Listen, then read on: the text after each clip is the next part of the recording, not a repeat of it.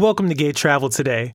I'm Teraj, and I'll be your guide as we explore, engage, and indulge in the world of LGBTQ plus travel today.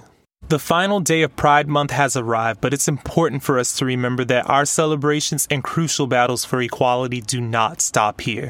Having heard from powerful thought leaders in our community and revisiting five decades of LGBTQ plus history, it's amazing to see how far we've come and there's so much to be thankful for. But working toward a more accepting and inclusive world for both the LGBTQ plus community and other minority groups demands consistency, hard work, and compassion, especially moving forward in this global climate. Never forget that the rights, liberties, and freedoms that we, our LGBTQ plus community, have today started with many people of color, including Marsha P. Johnson, who fought and protested and never wavered in her resilience and strength against adversity. Still to this day, this continues to serve as the foundation for our community's accomplishments. In these current times of repeated racial injustice and violence, it's important for us to band together and support each other not just this month, but every month throughout the year. Let's continue to celebrate and appreciate all that makes us beautiful and uniquely different. We hope you had an incredible Pride Month and we would love to hear about some of your celebrations. Share them with us on social media by hashtagging Gay Travel Today and Sagi Travel. Also, follow me on Instagram at Teraj08,